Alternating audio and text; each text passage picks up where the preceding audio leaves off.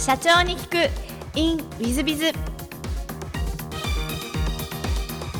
本日の社長に行く in with biz はフーディソン株式会社代表取締役 CEO 山本徹様でいらっしゃいます。まずは経歴の方をご紹介させていただきます。2003年に株式会社 SMS へ創業メンバーとして参画。ゼロから IPO 後の成長フェーズまで人材事業のマネジメント新規業開発に携わられました。2013年にはえー今のこのフーディソン株式会社を創業され代表取締役の CEO にご就任なさっていらっしゃいます2022年えーにはあ東証グロース市場に上場をなされました上場企業の社長様でいらっしゃいます山本社長様本日はよろしくお願いいたしますはい、よろしくお願いします。今日はありがとうございます。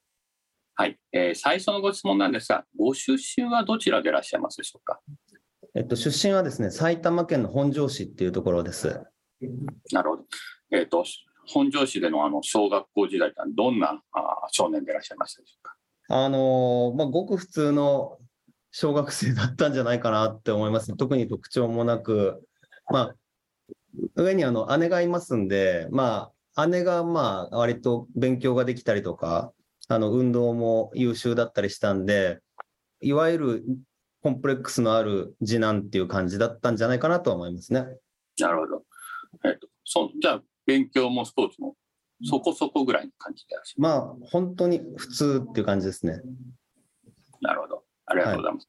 えっ、と、中学時代はどんな少年ちゃんと思いでございますでしょうか？中学時代もですね、引き続き、まあ、あの、姉がさらに優秀になって、あの、勉強も優秀で、家族では、まあ、姉はすごく、あの、褒められているっていうのを見て、あの、よりコンプレックスが強化されていくような感じだったんじゃないかなと思います。あの、ちょうど親戚がですね、私と同期の、あの、親戚がいまして、えーその親戚がまた優秀だったりしてですね、あの、さらにコンプレックスが強くなるっていうのはあったんじゃないかなとは思いますね。まあ、ごく普通の学生だったと思います。なるほど。ありがとうございます。えっ、と、高校は埼玉県内でいらっしゃいますか？はい。あの、高校まで同じ本庄市にずっといましたね。なるほど、なるほど。えっ、と、高校時代はどんなことして過ごしたなんて思いでございますでしょうか？あの、そのコンプレックスのですね、裏返しで、もうなんとか、勉強だけはなんとかしてやろうっていう思いになっていまして、まあ、高校受験は失敗してたんですよね。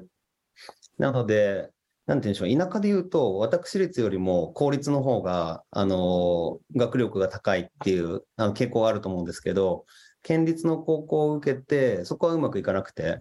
で、地元の私立に行ったっていう感じで、あの、まあ、なかなかうまくいかないなっていう感じで行ってたんですけど、まあ、高校からは、あの、かなり進学実績がない高校だったんで、そこで高校のカリキュラムに依存してると、あの、またうまくいかないんじゃないかなっていうのがあって、高校1年から割と自分での勉強のプログラムを考えて、自分で学習していくっていうことを実践し始めたっていう感じでしたね。なるほど。じゃあ、成績もよろしかったんじゃないですか？そうですね、学校の中ではまあ良かったですね。はい。なるほど。じゃあ、高校時代は勉強一色みたいな感じでいらっしゃいますか？まあそうですね、なんとか抜け出さなきゃいけないっていう感覚が強くて、勉強をしっかりやって、まあ、あのーその高校で初めての、あれでしたね、旧帝大の高校に行くっていう、あ、大学に行くっていう結果は出せたんですけど、まあなんで、まあそれなりに自分でかんよく考えて実行した中で言うと、いい結果が出たんじゃないかなとは思いますね。結構その時にいろいろ自分で工夫しながら実践してったっていうのは、でその上で、ま、成功体験を得たっていうことになると思うんですけど、それは後の人生に相当影響を与えてるなと思いますね。なるほど。ありがとうございます。大学はどちらに、あの、行かれたんですか？と大学は北海道大学に行きましたね。工学部に進学しましたね。なるほど。じゃあ、北海道大学、旧帝大の理系ということは、本当に頭がいい方という感じになるんですが、相当努力をなさった感じなんですか？ああ、だと思いますね。基本的には、あの、ずっと勉強してましたし、で、勉強の仕方も全部自分で考えてて、塾とかには行かなかったですし、まあ自分で工夫したって感じですね。塾行かなくても受かるもんなんですね。うーん、まあなんかその選択肢はもうあまり考えてなかったですね、塾に行くっていうのは。うんまたあのすごいエピソードなんですが、えっと、北海道大学ではどんなことを過ごしたなんて思いでございますでしょうか？そうですね、北海道大学は、私はその今まで出会ってきた人と全然違う人たちと出会った期間だったなっていうふうに思ってまして、一番象徴的な出会いは、まず大学の入試の時にあるんですけど、大学の入試がですね、えっと、私結構直前で北大に受験するっていうのを決めたもんですから、あの、あそもそも私大学は、あの、埼玉の家から出られればどこでもよかったっていう感覚があって、北海道か九州か京都かとか、なんかそんな感覚だったんですよ。東京以外を選ぼうと思っていて、なので、えー、っと、まあ、修学旅行で行った北海道が、まあまあ、あの雰囲気として良くて気に入ったみたいなのがあって、えっと、直前で北大選んでたら、受験用の宿が全部軒並み埋まっていて、えっと、すごい不便なところにあるホテルしか空いてなかったんですよね。で、そこをしょ仕方なく取って、実際初めてその北海道に受験の日に、あ修学旅行以降で初めて行った時に、そのホテルから雪の中で歩いて受験会場まで行ったら、結構時間がかかる。あの、1時間ぐらい歩かなくちゃいけないってことが、その段階で分かって、えー、っと、そうするとですね、ホテルで朝食を食べてから行くと試験に間に合わないんですよね。なので、えっと、もう朝飯だけはなんとか食べたいなと思って、食事を取れるところ探してて、道端にいた、あの、60歳から70歳ぐらいの、あの、方に、おじさんにお声かけをして、この辺で食べられるとこありませんか？って言ったら、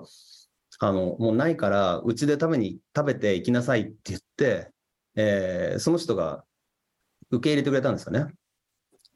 それで、えー、結果そのままなんか、あの家でご飯食べさせてもらって、翌日もホテルまで、ね、ホテルに電話もくれて、で、朝食も食べさせてくれて、試験会場までも送ってくれて、で、えー、試験に臨むっていうことができたんですよね。で、これはほ本当にあの無償の愛みたいなのをすごい感じた機会で、今までは割と親から自立を求められて生きてくるみたいなことがずっとあって、あの、強く生きていかなきゃいけないっていう感じだったんですけど、身内以外でそんな人がいるんだっていう体験が受験の直前にあって、かなりそれでなんか自分は、あの、支えられたなっていう感覚がありますね。で、実際その後ずっと、あの、北海道在住の間は、北海道の父親みたいな感じになってくれて、あの、おじさんとおばさんいたんで、北海道の両親っていう感じなんですけど、なってくれて、僕の生活をずっと支えてくれてたんですよね。なんでそういう学生の友達っていうのは当然たくさんできたんですけど、そういう日常生活で出会う友人以外に、年配の方の経営者の方との出会いもありましたし、とそういう今まで付き合ったことのない人とのつながりみたいなことができた、えー、のがすごく象徴的ですよね。なるほど。ありがとうございます。まあ、素晴らしいお話でございました。ありがとうございます。で、北海道大学を新卒で卒業後、えっと、他の経歴で不動産会社新卒というような感じで、ご入社されてるようにお書きになってらっしゃるんですが、はい、えっと、どんな会社にお入りになってらっしゃるんでしょうか？えっとですね、新興の不動産デベロッパーで、えー、っと当時50名ぐらいの規模の会社で、一部上場したばかりの会社でしたね。なるほど。何かそこを選んだ理由というのはございましたでしょうか？えー、っとですね、私、その大学を選んだ理由も割とその感覚的に決めてるところもあったようにですね、就活に関してもあまりこの仕事感がなくてですね、かなりその自己分析とかもしないままでしたし、えー、っと、北海道でいうとそもそも就活ってあんまり流れがなくて、北海道自体がすごいのんびりしてるんで、就活の流れもなく、かつ工学部だったんで、私の周りの人、ほとんど99%ぐらいマスターに行くんですよね。なんで、気がついたら、えー、ともう就活の最終段階ぐらいの時間になっていて、今から就活始めるみたいな感じになってたんですけど、えっと、そのさっき言ったその大学時代に出会った、えー、不動産の経営者がいるんですよね。で、その方もまた相当影響を与えてくれたんですけど、えー、っと、私の父親は公務員なんです。えー、ね。で、公務員で職業科がないままあの大学に行って、えー、なんとなく理系の勉強が得意だったんで、えー、工学部選んで、で、実際に授業を受けてみると、あまり興味が持てないっていうことに、その早々に気づいてくるんですね。で、そうすると、した主軸が学校ではなくて、学校以外の生活になってきて、で、そこで出会う方がさっきみたいなおじさんがいたりとか、えー経営者の方と会ったりしていくと、そういう世界の方が全然楽しそうって思うようになったんですよ。で、その方が言ってたのが、あの、先々、その会社の名前で生きていこうとして、しして、よらば大樹の陰で生きていったときに、急激にその、はしごを外されるときっていうのが、来た、来たとき、生きる力が問われるっていうふうに言われていて、えーなんで、お前みたいな、なんか学校の名前で、えーいい会社に行こうとしてるようなやつは、どっかで生きていけなくなる瞬間が来るっていうふうにずっと言ってて、で、その方はですね、確か中卒だったんですけど、そういう意味でその大大学に対してのなんかまた違う思いがあったのかもしれないんですけど、そういうことをすごく言ってくださって、で、実際にそのその方のその商売をしていく姿とかを見てると、なんか世の中を切り開いて生きていってる、そのバイタリティみたいなことを感じて、その自分で経営するっていうのはすごい面白いっていうふうに、それを見させてもらう中で感じたんですよね。で、単純にその、その方がやってた不動産っていうところから、自分もその販売ができる力をまずもつつけようというところから、不動産の会社選んでるんですけど、えっと、唯一あったのがですね、その私が新卒で入った会社から DM が来ていて、えー当時ですね、かなり最短ぐらいのスピードで一部上場まで行ってた会社なんですよ。で、成功の秘訣教えますみたいな DM があって、むちゃくちゃ短絡的に、じゃあそれ学びに行こうっていう感じで受けたんですよね。なんで私、新卒で受けた会社2社しかなくて、えーそのうちの1社だったっていう感じで、そこが内定出たんで行きましたっていう感じですね。なるほど、ありがとうございます。大学院に行こうとは思わなかっあ、もう思わなかったですね。もそもそもその4年間の間で一回が学校辞めようかなって思ってたぐらいだったんで、早く社会に出たいと思ってたんですよね。た。なるほど、ありがとうございます。あと、年上に好かれるこうご性格というか人間性でいらっしゃるんですね。いや、それはなんかすごい言われるんですけど、おそらくなんですけど、僕は、あの、僕が育った環境っていうのは、父親はすごく僕を自立するように育ててくれたっていうのももあったのと、あと、小学校か中学校ぐらい、中学校ぐらいからかな。あの、父親が単身赴任になっていて、あまりその近くに父親像がないまま育ってるんだと思うんですよ。で、多分そうなんじゃないかなと思うのが、その社会に出てから、その父親的な存在っていうのを、なんか無意識的に求めてるんじゃないかなっていうのは思ってて、なんかその自分を受け入れてくれるような、その大人の男性に声をかけていくとかっていうのはあったでしょうし、あの、さっき朝ごはん食べさせてもらった方はまさに私から声がけましたし、もう一人その不動産の経営者の方は、えー居酒屋と定食屋を経営もしてたんですよね。で、その店で普通にご飯食べてるときにビールをおごってもらうっていうのがあって、で、そこから、えっと、関係を持つようになったんですね。なんで、なんか、無意識的に多分そういう父親的な存在っていうのは求めてたんじゃないかなって思いますし、えっと、一社目であった、えー後に一緒に会社を、えー起業する社長がいるんですけど、それも当時私にとっては父親的な存在だったんじゃないかなって思いますね。なんで私は求めてたんじゃないかっていうふうには思います。なるほど、ありがとうございます。さすがの理系らしく、ちゃんと論理的に分析されるとこがさすがだなという感じなんですが、えっと、その不動産会社さんではどんなことして過ごしたなんて思いでございますでしょうか？そうですね。不動産会社は1年半しかいなかったんで、まあ、あのーマンションのデベロッパーだったんですけど、マンションの営業をする仕事が、まあ、主な仕事で、えーそれ以外で言うとですね、社員が何でもやってたんですよね。チラシ配りもやりましたし、マンションのモデルルームの設営とかもやってましたし、だからまあ、マンションの販売にまつわるいろいろをやってたなと思います。相当ハードに働いてたと思いますね。なるほど。ありがとうございます。で、その後、えっと、株式会社 SMS 様を、えっと、創業メンバーとしてというふうな話なんですが、こちらはどういった会社でいらっしゃいますでしょうか？そうですね、SMS っていう会社は、高齢社会の情報インフラを構築する、えー構築して社会に貢献し続けるっていうビジョンを掲げてる会社なんですけど、あのーちょうどですね、介護保険っていうのができて、今まで国がその介護を施してあげるっていうような位置づけだったものが、介護サービスっていうのが生まれた瞬間だったんですよね。で、そそれが新たなマーケットがそあのできたというタイミングなに着目した会社で、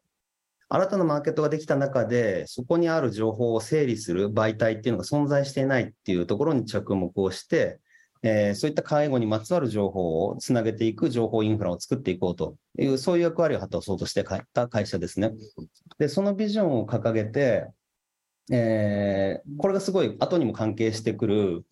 起業の仕方、知らない領域での起業の仕方っていうのにすごい関係してくるんですけど、この領域って何かしらポテンシャルがあって、大きなマーケットになるんじゃないかっていうふうに思った時の小さく一手を打っていくっていうのがすごく重要で、特にその領域のスペシャリストじゃない場合、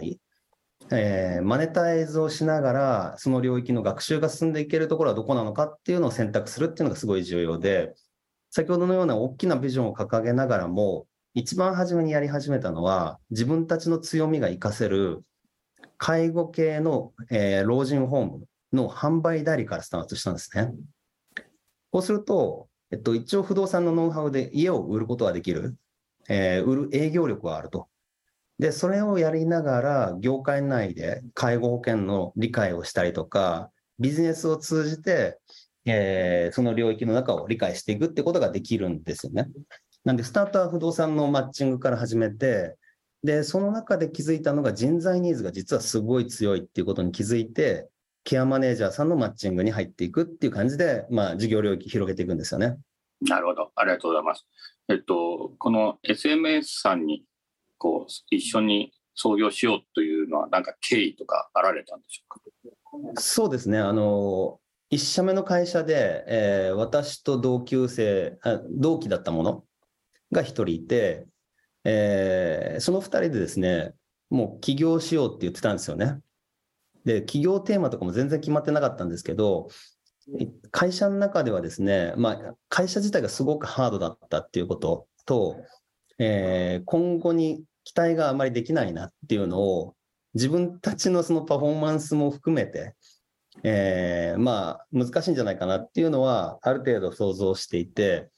それだったらもう自分たちでやり始めちゃった方が、むしろリスクが低いんじゃないかっていうあの話をしてまして、二人で起業しようって言ってたんですよね。で、あの、その彼は今でもずっと仲がいい、あの、親友なんですけど、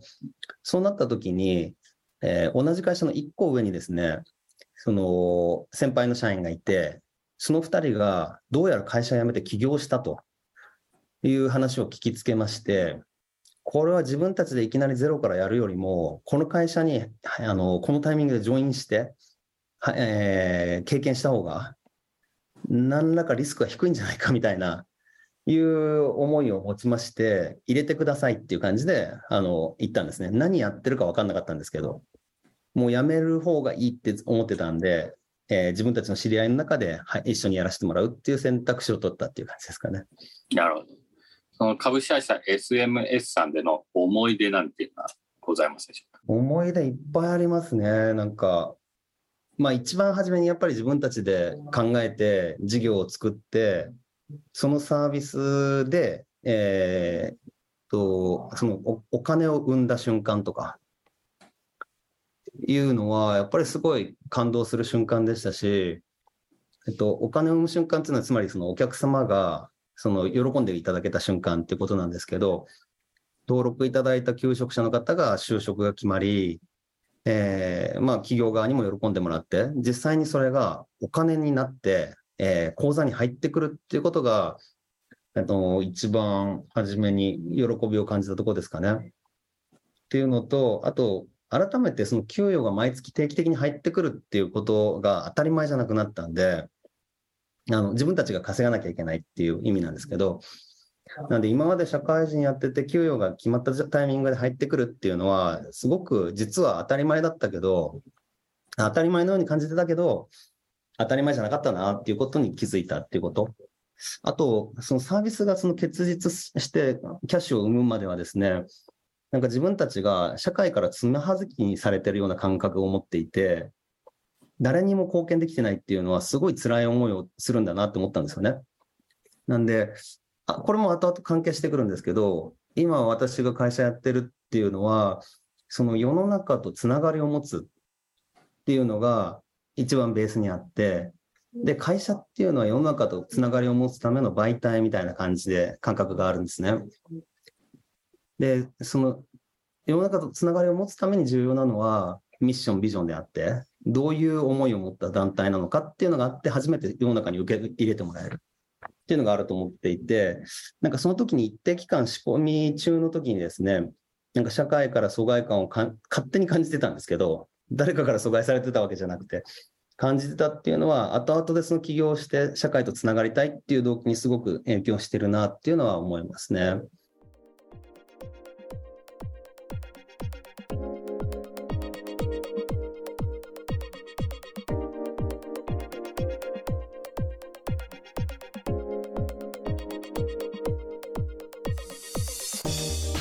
本日も社長に聞く in WizBiz をお聞きくださり誠にありがとうございました、えー、この番組は2017年1月から毎週配信を続けております。これまでにたくさんの成功社長成功経営者のインタビューをお届けしてまいりました。その内容はすべてテキスト化いたしまして私ども WizBiz が運営するウェブサイト経営ノートでも閲覧いただけるようにしております。音声だけでなく文字で読み返すことで新たな発見や気づきがあり皆様の会社経営に役立つヒントがきっと見つかるのではないかと思いまして、えー、サイトの方にもさせていただいてます。是非ネット検索で経営ノートスペース社長インタビューと入力いただき経営ノートのサイトをご覧になっていただければというふうに思っております。本日の社長に行く e ムイズではここまで。また来週。